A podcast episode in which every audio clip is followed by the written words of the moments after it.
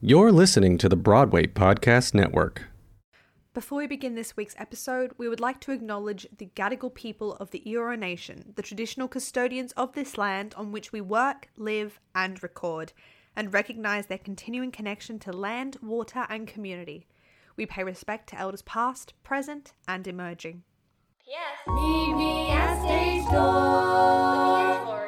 Hi guys, and welcome back to PS Meet Me at Stage Door. Before we get into today's interview, over to Libby for our bulletin.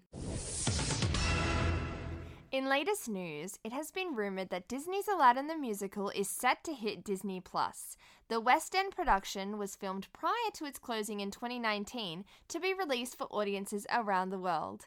Filmed on Stage revealed it was set to premiere at the beginning of this year but was pushed back due to Hamilton's early release. We will all be keeping an eye out to see when this show drops. It has been announced that Andrew Lloyd Webber's newest musical, Cinderella, is set to reschedule to open on Wednesday the 7th of April 2021 at the Gillian Lynn Theatre. Tickets are now on sale, so head to their Instagram at AWLCinderella for more information. If you have been missing theatre during COVID-19, we have some good news for you. The first live production in Sydney is happening from the 23rd of July through to the 23rd of August with the play The Crudo Canvas. The play looks at the New York art world through the lens of a forgery scam. Tickets are just $35 for general admission and $25 for concession tickets. The production has tackled the restrictions with a COVID Safety Act in place to ensure the safety of its audiences. Make sure to head to their Facebook at The Cruder Canvas for more information. Back to you, Tori.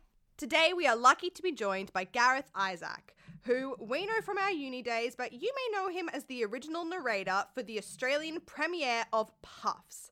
His performance won him an award for Best Actor in a Play at the Broadway World Awards in 2019. Gareth has also appeared in Love, Labour's Lost with the Melbourne Shakespeare Company and was a semi-finalist for the 2018 Rob Guest Endowment Awards. He was also a part of Grease as Eugene and Kiss Me Kate with Squabblelogic Independent Theatre Company. In 2017, he wrote, directed and produced his own independent cabaret, Odd Man Out, for the Sydney Fringe Festival. Most recently, Gareth has gone back to study at the National Institute of Dramatic Arts with an MFA in voice. Please welcome to the mic, Gareth. Oh my God, thank you so much for having me. Thank you so much for coming. What an introduction. And it was, you were Eugene in the original Grease. Yes, that's a pretty important caveat because this was a version that Jim Jeffries had gone back, and not Jim Jeffries, he's a comedian. Whoever the Grease writer was, I can't remember off the top of my head. I saw it. I helped you build the set. Did. That's right. Yeah, no, so this was a version that the original writers went back and added back in all their original cut material. Every F-bomb, every song. Patty Simpkins gets a song? No way! Yeah. So, Summer Nights no longer exists. It's replaced by a song called Foster Beach, but it starts exactly the same way as Summer Nights. So the do-do-do-do-do-do-do-do-do-do. And it surprised everyone when Danny did not sing Summer Nights. You could feel the audience recoil like, just that little bit, but then get into it. Oh my God, there you go. I did not know that. Yeah, I was literally, as I was reading that, I was like, wait, it was the original Grease. Oh, yes. But I'm getting completely off topic. To let people just get to know you a little bit better, Gareth, we're going to do some rapid fire questions, which we did not prepare you for. Oh, very good. I will let you start, Libby. Of course. Okay, so first one, favourite musical? I've got a top three, all with a big asterisk. Pirates of Penzance, Phantom of the Opera, Jekyll and Hyde. Oh, nice. I appreciate those. Okay, weirdest costume you've ever worn? Probably Love, Labour's Lost, where I was one of the worthies. I ended up just in my underwear wearing a makeshift Roman helmet made out of a colander and a cheese grater and a feather duster. Oh, and iconic. That was in the middle of a Melbourne park, so... The nighttime shows were interesting. That's amazing. Go-to song, like your go-to audition song, maybe. That's meant to say go-to karaoke song. I think I might have accidentally deleted the karaoke. That's okay. Go-to auditions. Oh, do you want to do karaoke or audition? Well, karaoke song, my go-to is Walk Like a Man, just because why not? Go-to audition song, I don't really have any set one. I've got a whole book. But right now, I'm very much in the world of Parade, so I would probably do the first half of All the Wasted Time. Nice. All right. The last one, and what I feel like is the most important. your Hogwarts house? Hufflepuff. Of course. Do you really have to ask that? I mean, I was like, Jess, you gotta, you never know. This is fair. You just gotta make sure. And you're a Ravenclaw, right, Tori? Nerd. I'm actually a Ravenpuff. Oh, yeah. I can see that. I kept going, is she a Ravenclaw or a Hufflepuff? This is constantly a battle in my family because my dad buys me Hufflepuff stuff, but everybody else buys me Ravenclaw, and I'm like, look, I'm a Ravenpuff because I don't really find that I fit specifically into one of the other. Wow, it's like you shouldn't be sorting 11-year-olds and defining who they are at that stage of their life.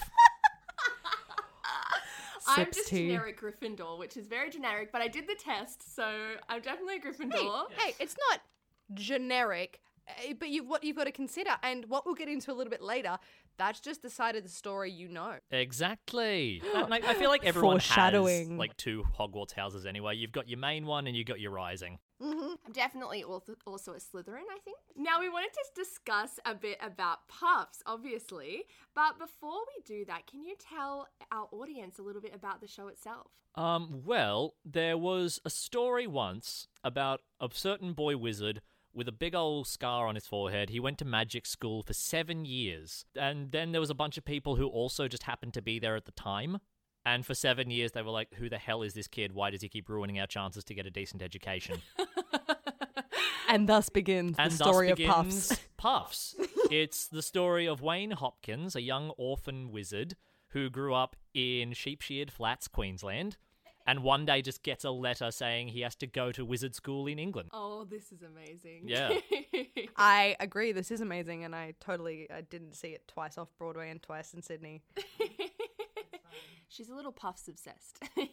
I mean, she's allowed. She's allowed. Everyone's allowed. Look, I'm not going to yuck your yums, so you can do you. Yeah, for anyone who didn't know about Puffs, that's a little bit of background for you, and it's called Puffs, or otherly known as 7 increasingly eventful years at a certain school of magic and magic. I love it. No copyright here. No, completely not. You can't come for us. What was it like to be part of such an iconic story but told from just a completely different perspective?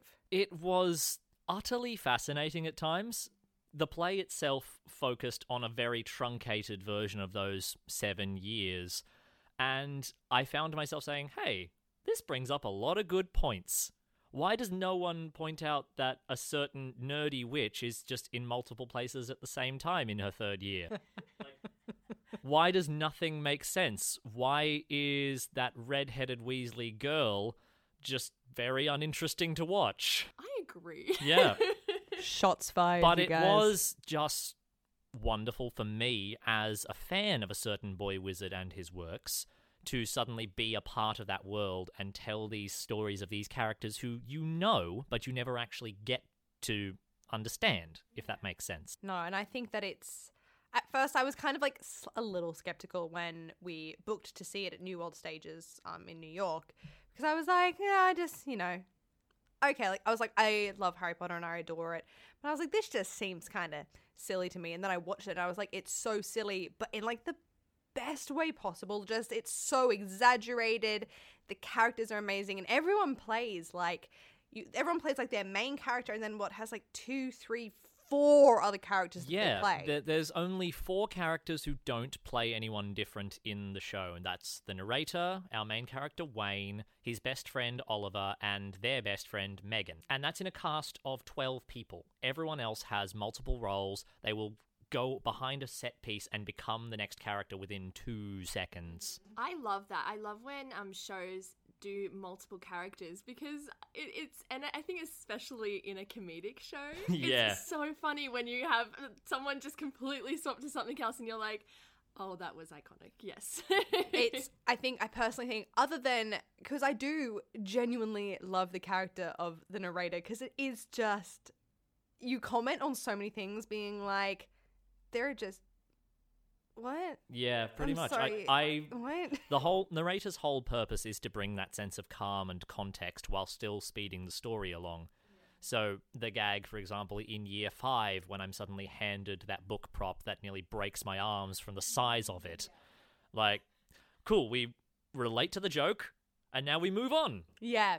I found everything was amazing, and clearly with the amount of times that I've seen it, but like had the opportunity to... You saw the OG New York cast as well. Yep. You saw everyone in their role. I saw the OG, and then when I went back, I saw still majority of the OG, but I think Megan was new, the narrator was new. Yeah, Cedric was new. Yeah, there were at least 2 Cedrics, but they also had 5 or 6 swings waiting in the wings, so anyone could just go off and do another gig if they had to, or just take a day off. Yeah. So they were very lucky. We only had 2 swings on our show. Wow. So we had 2 people who learnt 5 or 6 tracks each. It was insane. That's crazy. That's a lot of work. Yeah, and then I also was an understudy on the show, so I understudied the role of Oliver Rivers. Yep. So. Right. Oh, there you go. Was that an interesting process, getting to also like be a character in it, like a permanent character, but then also understudying at the same time, having to learn? It was a really fun experience. Like, for me, I've got ADHD, so I can focus on a couple of different things at once to varying degrees of success. But the different dynamics of the 2 characters, the narrator who never interacts with anyone directly, and then Oliver who interacts with everybody, it was a bit of a culture shock anytime I had to swing out. Did you ever get to play the role? Yeah, I got to play Oliver a couple of times. Twice in Melbourne, twice in Sydney. I saw you play the narrator and Oliver. Oh, fantastic. Yeah.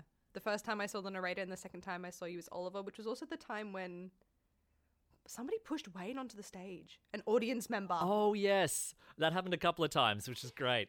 There was a long-running gag where Wayne Hopkins, the main character, is trying to climb up onto the stage. And it's played by an actor named Ryan Hawke, short little guy. So he's trying his best to get up onto the stage. But in Sydney, we were so close to the audience that people could reach out and help him. So a couple of times, people just sort of gave him that little nudge onto the stage. The night that I saw it, it was clearly so unexpected for the cast. Like, the guy literally just was like, oh, okay, and just shoved him on stage, that I saw probably half of them be like, it's fine. Don't. This is a serious moment. Don't laugh. Wouldn't happen now with our social distancing laws. Oh, well, number one, we wouldn't be allowed to do the show anyway. No. 100%. Rest in peace, theatre. Exactly. Oh, God. Memories. And also being a part of the Harry Potter world, I guess, in a completely What are you talking about? What are you talking about? I mean, it's not related at all. Totally, guys. Copyright. Did you have any pinch me moments? Yeah, every so often, as the narrator, I got to hold the wand and just do a whole bunch of fighting off of evil, soul-sucking security guards. Oh, so that was a real moment for young Gareth, who is just sitting there in his wizard robes, waiting in line to get all the last few books. That I would be the same. I'd be like, give me the wand, Expelliarmus. And outside of the show, of course, working with such a tremendous cast of people made me pinch myself every day. Speaking of magic, what was it like to use magic on stage, and was there any times where the magic just didn't work? Oh, pretty frequently. Those wands are super fragile, so every so often they would just not work. So you hit a button on it, they light up, and you cast your spells. Yeah. And what am I thinking of? This isn't technically magic, but during the Sydney season, when we were in the entertainment quarter in our pop-up theatre, there was a night when it rained very, very hard. And the entire end of the first act was completely drowned out. No one could understand a thing that was being said.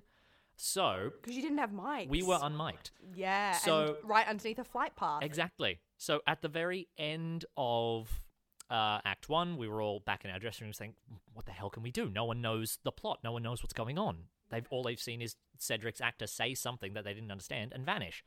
So, in Act 2, there is an improv scene where Zach Smith, the world's worst Puff, comes out and runs everyone through sports tryouts. So, because it's an improv scene, Dan Cosgrove had complete agency in what he did in that scene. He was given a written note from the writer to say, you can do what you want. So he comes out and says, all right, show of hands, audience. Who didn't hear a goddamn thing at the end of the first act? Cool, we're doing it again. And you did the whole thing again. And he, in a truncated version of an already truncated show, did the end of Act 1 because he also knew Cedric's track because Dan covered it. Of course, because that's like that moment with Cedric is like the one moment in the show, I think, where everyone's just like, like the audience, like the whole time is just like pissing themselves, and it's that moment of, oh. Yeah, it's good luck on the third task, Cedric. I'll be fine. And off he goes. That's amazing. And it's very rare to get so much liberty as an actor too. Oh, yes. So, I mean, aside from a few technical hiccups every now and again, like QLab messing up some of the sound effects or just sometimes lights on things not working, we covered most of it really well. And I found that both times, like seeing it in New York and seeing it in Sydney, you all just worked, like both casts that I've seen, you all just worked so well together that you guys could just cover each other when things like that happened. Like I remember when I saw it in New York, there was a moment where I very clearly, because I'd already seen it, and I was like, oh, someone's just dropped quite a large chunk of their line. And I think Oliver picked it up and like pretty much said the line for them. And it was just a joke. And everyone kind of just laughed and laughed. And I was like, everyone's just so on top of it, and the changes and the doors and just everything that happens, you've got to be on top of it. The utter madness of the show really helps build cast camaraderie. You have to trust one another when there's only 12 or 11 of you on stage, and everyone has to be in a certain place. Everyone is backstage handing off props and helping people get changed. So when things do go wrong, we've got each other's backs. That was one of our mantras before we went up. We would say, hey man, got your back. That's really nice. It's a good way. I think that's always really lovely in theatre when we all support each other rather than it be, especially in shows. I think you become a family in shows. Exactly. Yeah. And we do. Like all of us keep in touch. Like all the Melbourne Puffs and the Sydney Puffs just send messages to one another. It's really wonderful. Because obviously I know some of the stuff we're talking about, anyone who hasn't seen Puffs or has never seen the trailers for it, we will pop some stuff on our social media as well, because... And I believe the American version is available on Amazon. It is. It's available on Amazon and iTunes and on Broadway HD. Heck yeah. Moving along, as much as I would love to talk about Puffs for hours on end... I couldn't tell. I'm kidding. I love you dearly. We are now going to play our new favourite game, Guess That Musical. Theme song needs a bit of work. I know it does. It needs a bit of work. It's all right. For anyone that's listened to our episode with Jake Tyler, it was the first time that we attempted this game. Pretty much what it is I'm going to give you a very, very, very streamlined version of the synopsis of a show. You have to guess what it is, but I will not give you names, any key points. Okay, so this is like describing Wizard of Oz as a girl kills a woman and then recruits 3 people to kill again. Yes. Okay. Exactly. Well, exactly. You're not wrong. She's like, oh, I've got the Wizard of Oz on here. I better take that off. All right, remove that. Great. Moving right along. All right, but to give you a bit of an idea, we will start with Libby. Okay. So, God. All right, your first one, Libby. A girl lost in another world with only her companion. Oh my God. How vague do you want to be? I know, that's really vague. A girl lost in another world. And if you need another clue, let me know. I'm going to tap in for the clue. Okay, so I'm going to say instead of her companion, it's her pet. I've like gone blank on every single musical I've ever listened to now. I'm the opposite. I've got like 3 in my head and none of them are right. Oh my God. That goes to another world with a pet. Lost in another world. Oh my God, is that the Wizard of Oz? Oh my God. Literally, are you kidding me? I was like... I saw you stiffen a little bit. And I was like, what's going on? I was just joking. I didn't think you actually had the Wizard of Oz. Yes. All right, so Libby, you got that one right. I'm so proud. It was the Wizard of Oz. I'm proud of you too. Utter skills. All right, now... Gareth, it's your turn. Oh, good. 2 boys with a book on a mission. 2 boys with a book on a mission? I can think of it, but apparently I can't because I can't vocalize. I'm glad this one's yours. 1 singular book. You can't see this, but my brain is just melting slowly as I try and think of this. I have a literal degree in musical theatre. Can I do a Libby and tap in for an extra hint? So I'm going to say that they're on... Ooh, okay, I've got to think of this one.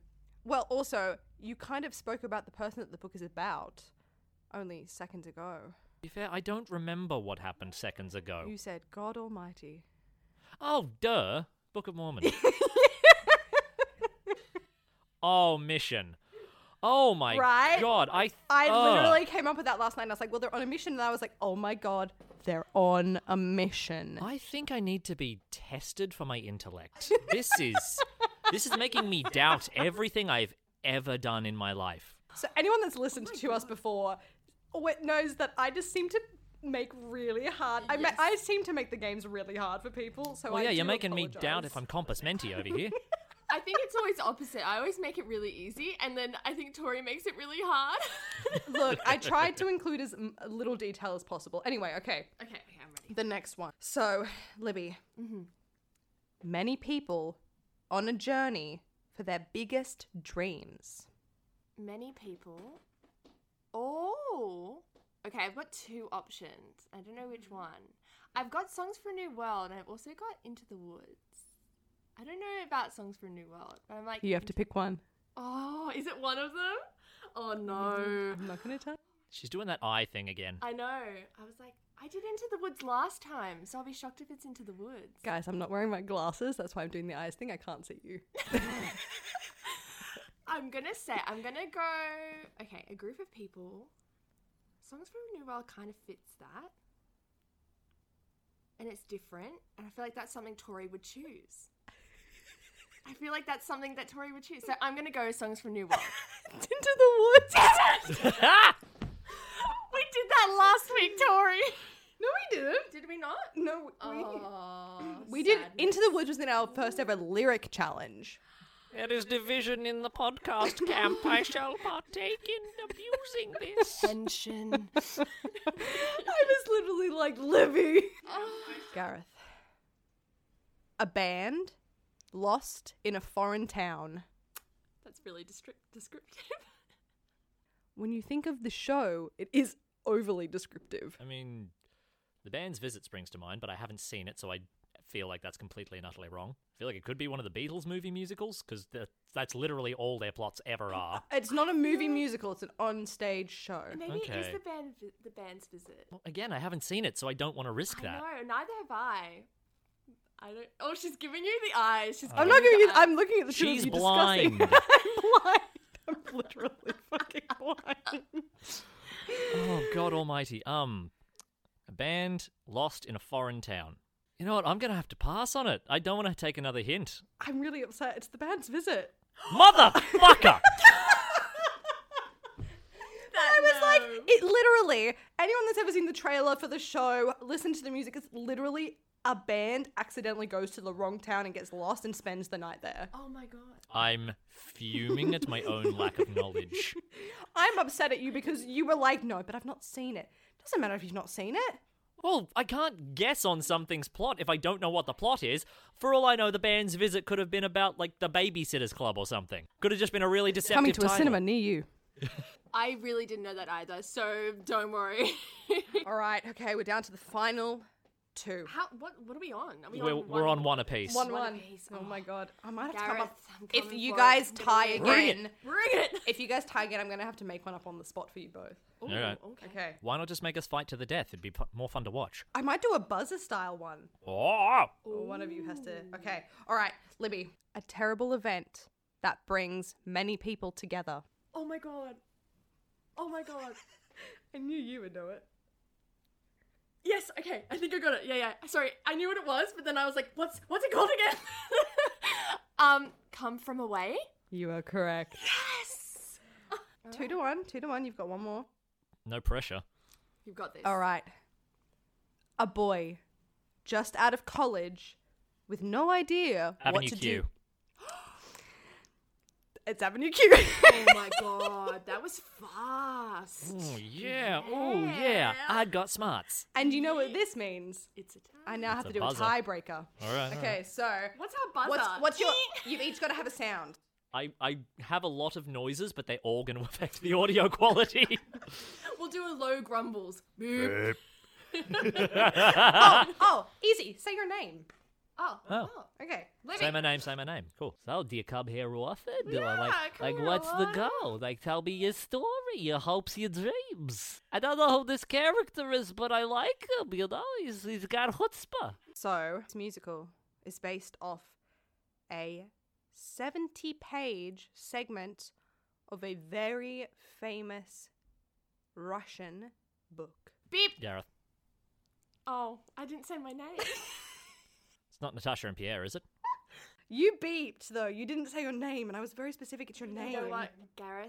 I didn't say my name. I panicked, so you go. What's your guess? All right. I'm second-guessing myself now. Dr. Zhivago? I hate you so much.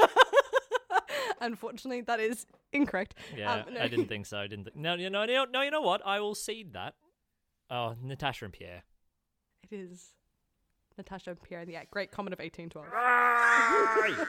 Congratulations, you have won. Thank you. I'm so thrilled. I think this is the voice you've got to do the rest of the interview with. I refuse. I have much more range. Now, we're going to get back into things, and you have actually got your own cabaret. You did your own cabaret at the Sydney Fringe Festival. So, did you come across any challenges in producing, directing, and writing your own show?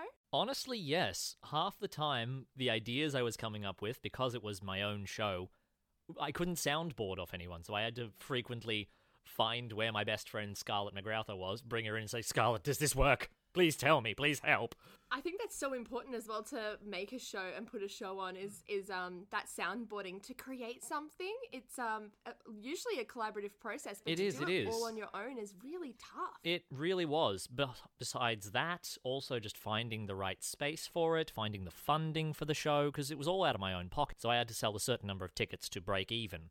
Because there were two versions of the show. The first one was at the Laycock Street Theatre in Gosford. That's my old haunt from way back in the day of community theatre and Fat Gareth. Whoa. Yeah. Hold up.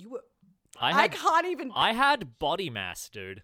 So the first version of the show went on in that theatre and nearly sold it out. I made all the money back, was able to pay my accompanist, Chris Hodgkins, and then I decided to put the show on again when the Fringe Festival came up. I'd workshopped it, add a couple of new songs, written some new material, and I was lucky enough to find the Sound Lounge in the Seymour Centre was a Fringe-sponsored venue. Yeah, again, I was funding it out of my own pocket, so I was terrified about losing money. And of course I did, because it's Fringe. That's one of the main things I would say to anyone producing a show. You have to be prepared to lose money on it, especially if you're funding it yourself. Even if you're crowdfunding, there's going to be a loss if it's your very first show. And that is okay, because other great things will come out of that aside from money. Like, for my experience, Odd Man Out's Sydney season got me approached by Monkey Bar, and I got final round for an audition with them, and now I'm in good with them, so... Yeah, everything happens for a reason, and I think even... You know, it can be a struggle, like you said, you lose money on things. But I also think as us as performers, we're well aware that pretty much our whole life, we're going to be investing in our careers and into our profile. And Lord, so, yes. Yeah. And so, that investment, it pays off in different ways. So even if you don't make money on the show, it'll pay off in a very different way that you don't even expect half the time. Exactly. And now... Like, my experience was, cool, I know how to produce Fringe shows now. I know how to do costing. I know how to hire the right people to do my tech.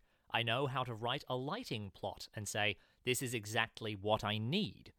And that's invaluable. Yeah, I tend to live by the mantra that kindness is free.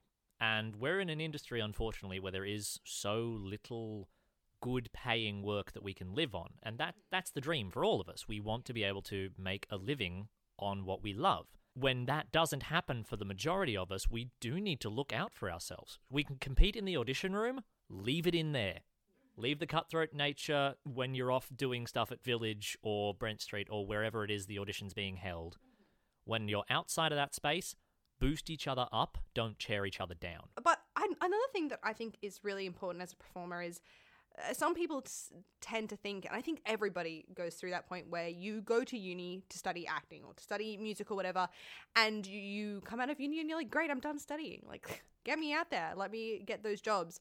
But you never really stop learning. And like, I've done so many courses, so many international courses, so many Sydney-based courses in different things since where I've gone, oh yeah, you truly do never stop learning. And you have recently gone back to study a Masters of Fine Art in Voice at NIDA after working professionally too. What made you make that decision, and what exactly does a Masters of Voice entail? Well, I was very lucky straight out of AIM about 5 years ago to book some work with Squabblelogic. So I was working relatively consistently after that. So I did a couple of musicals, I did the cabaret, booked Puffs, of course, and that took up a lot of my time over the last couple of years. But after Puffs, during the show, I was teaching someone to do a Welsh accent. And I was like, oh, I don't actually know how to teach this. I can do a Welsh accent pretty well. Like, my dad's Welsh, so I picked up a lot from him.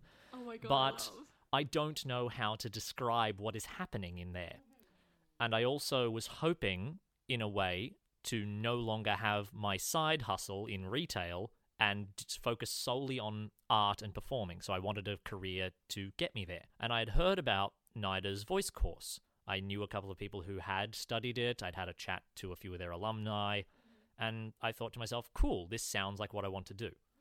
Because the way the voice course is structured, number one, it is about 40% as a performance degree, so you're still performing and working on your own voice, observing what you are doing, but it is 60% a teaching course. So you're learning how to structure a lesson plan based around vocal health. You are learning vocal pedagogy strategies from people like Barbara Hausman, who's just done a few sessions with us. Katerina Moriatis, the head of the department, was once teaching at Central. We're getting some really in-depth knowledge of what the voice is, how it works, and how to structure a way to teach that for actors in both singing and speech, and that also includes dialects and accents as well. I mean, it's a win-win for you because you get to learn more for yourself as an actor and as, you know, as a performer, but then you also are learning to be able to teach that as well. Exactly. So I've already started that as well. I was picking up small gigs here and there just for friends. I coached some Victorian high schoolers how to do voices for the importance of being earnest, which was nice. And yeah, once this degree is over, I'm going to be opening up a small studio just to coach people to get back into the acting world, because I was nervous taking on the degree in the first place because, oh great, that's a year out of my career that I just am not going to be able to act. And now no one can act for a year. Well, so very convenient. Yes. The turntables. Wow, the turntables. So yeah, that's been my career. It's very swings and roundabouts. Things just sort of fall into place. So this is yet another example of that. That's so fascinating. I think the voice is such a big instrument, and it's used in so many different ways, speaking, singing, and there's so much that you can learn, and it's you constantly are learning. Exactly, you know? And that's why I went back in the first place, because there's still so much to eke out, both in my personal acting practice and in the sense of what is the voice, how does it tick, and how do I, as Gareth Isaac, teach that? Like, what is my philosophy? So just to wrap things up today, we did want to ask, what has been the biggest hill that you've overcome or climbed on your journey in the theatre industry? I mean, aside from the constant knockback that everyone gets, probably the black dog, depression. It's been a pretty constant part of my life. And every so often, I've thought of just packing it all in, quitting, going to do retail, or doing something entirely else with my life, because I've just been so deeply and profoundly sad about everything. It can be so hard. I think mental illness is a huge thing. And we both Tori and I have talked about doing an episode sometime soon about mental well-being of performers, because it's so important, and it can affect like how you perceive yourself, and it is a huge thing to overcome, and it's a thing that you continue to overcome as well. Yeah, and in this industry where we are viewed as commodities and products, we are constantly having our worth judged by the way we look and the way we sound, and it can be utterly heartbreaking. Dealing with that has been one of the biggest hills. Like, it's been a hill all my life. But I found that with a good social circle, people to depend on, and a decent amount of therapy, you can actually look after yourself in such a way that you can continue in this career. As I said, kindness is free. We need to look out for one another, because you never know who is going to be as sad as you. That's one of the reasons I wrote Odd Man Out in the first place. And I think it is so important. It's a thing that so many people, in just in life in general, not just in this industry, that it's okay not to be okay. And if anyone knows the Broadway actress T. Boyich, who was in Mean Girls, she is someone that constantly is preaching, like, even if it's just going and speaking to a counselor or something every couple of weeks, just to have that person where you can be like, I can just say anything and I can just get it all out. But a problem shared is a problem halved. Exactly. So yeah, one of the things we learn in the MFA course, you can only work with the instrument as it is on the day. And that doesn't just apply to the voice and the body, it applies to the mind as well. Whatever baggage you're carrying, that's how you're going to have to work. It's where you're working from. And if you need a way to get that a little lessened, then by all means, go for it. Share your story. But to wrap it up today, in one of my personal, I think it's our favorite segment of every interview, as our listeners would know, we do a section called Bedtime Stories, which is all about show mishaps, costume malfunctions, just anything that's happened on, off stage that you've just, those key moments that you just hold on to for the rest of your life that you think of at midnight right before you fall asleep and suddenly you're in an anxious sweat. So, Gareth, did you bring a bedtime story for us today? Well, gather round, boys and girls. Every member of the Puffs team would be furious if I did not tell the door story. Oh, no ice. I think you know what this is. Yep. So, in the original Melbourne production, this is when this happened in Melbourne, there is a scene of a bathroom, a fancy bathroom, where Cedric is dunking an egg under quote-unquote water, which is demonstrated by all the other cast members using wooden poles to create a fake bathtub and a bunch of bubble gum. One night, one of the cast members was over-enthusiastic with his bubbling. So there's just bubble liquid all over the stage. In the narrator track, I have to run very, very quickly all the time. So I deliver my line, try to run off stage. All of a sudden, I'm in midair and horizontal.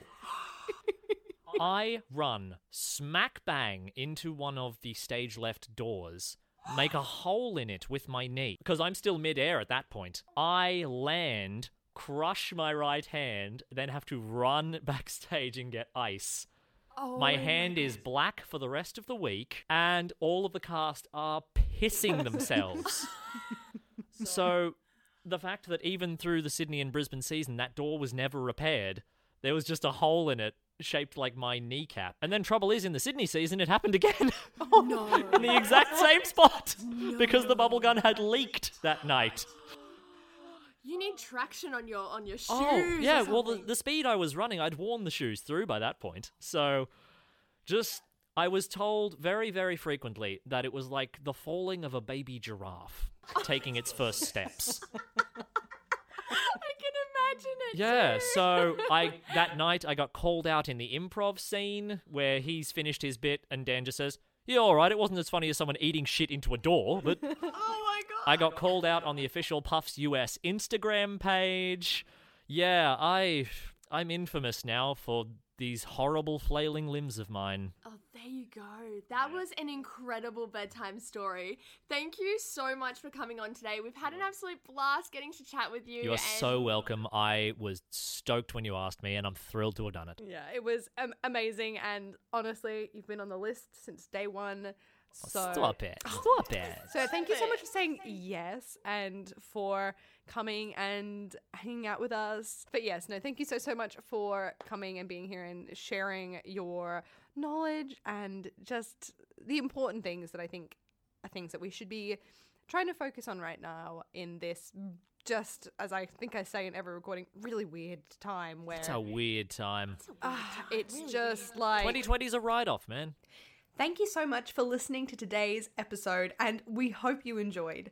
Don't forget to subscribe and leave us a rate and review on Apple Podcasts, and to send us your bedtime stories and Stage Door Sunday picks. We also would love to hear your feedback on the episode and what you'd like to hear from us in the future. You can let us know on our Instagram at ps.stagedoorpod, via our email at ps.stagedoor.podcast@gmail.com, or contact us via our website, psstagedoorpodcast.com. We love hearing from you and we will see you next time. Bye!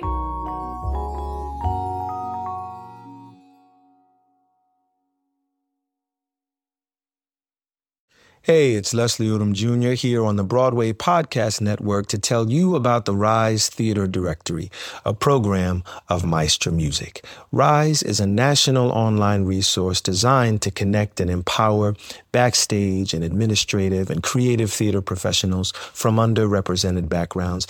If you work or aspire to work in the theater community, this can help you find your next project. And if you hire theater professionals, search the Rise Theater Directory to find your next team. Create your profile now and get more information by visiting risetheater.org. That's theater with an R-E-R-I-S-E-T-H-E-A-T-R-E.org, because only together we rise.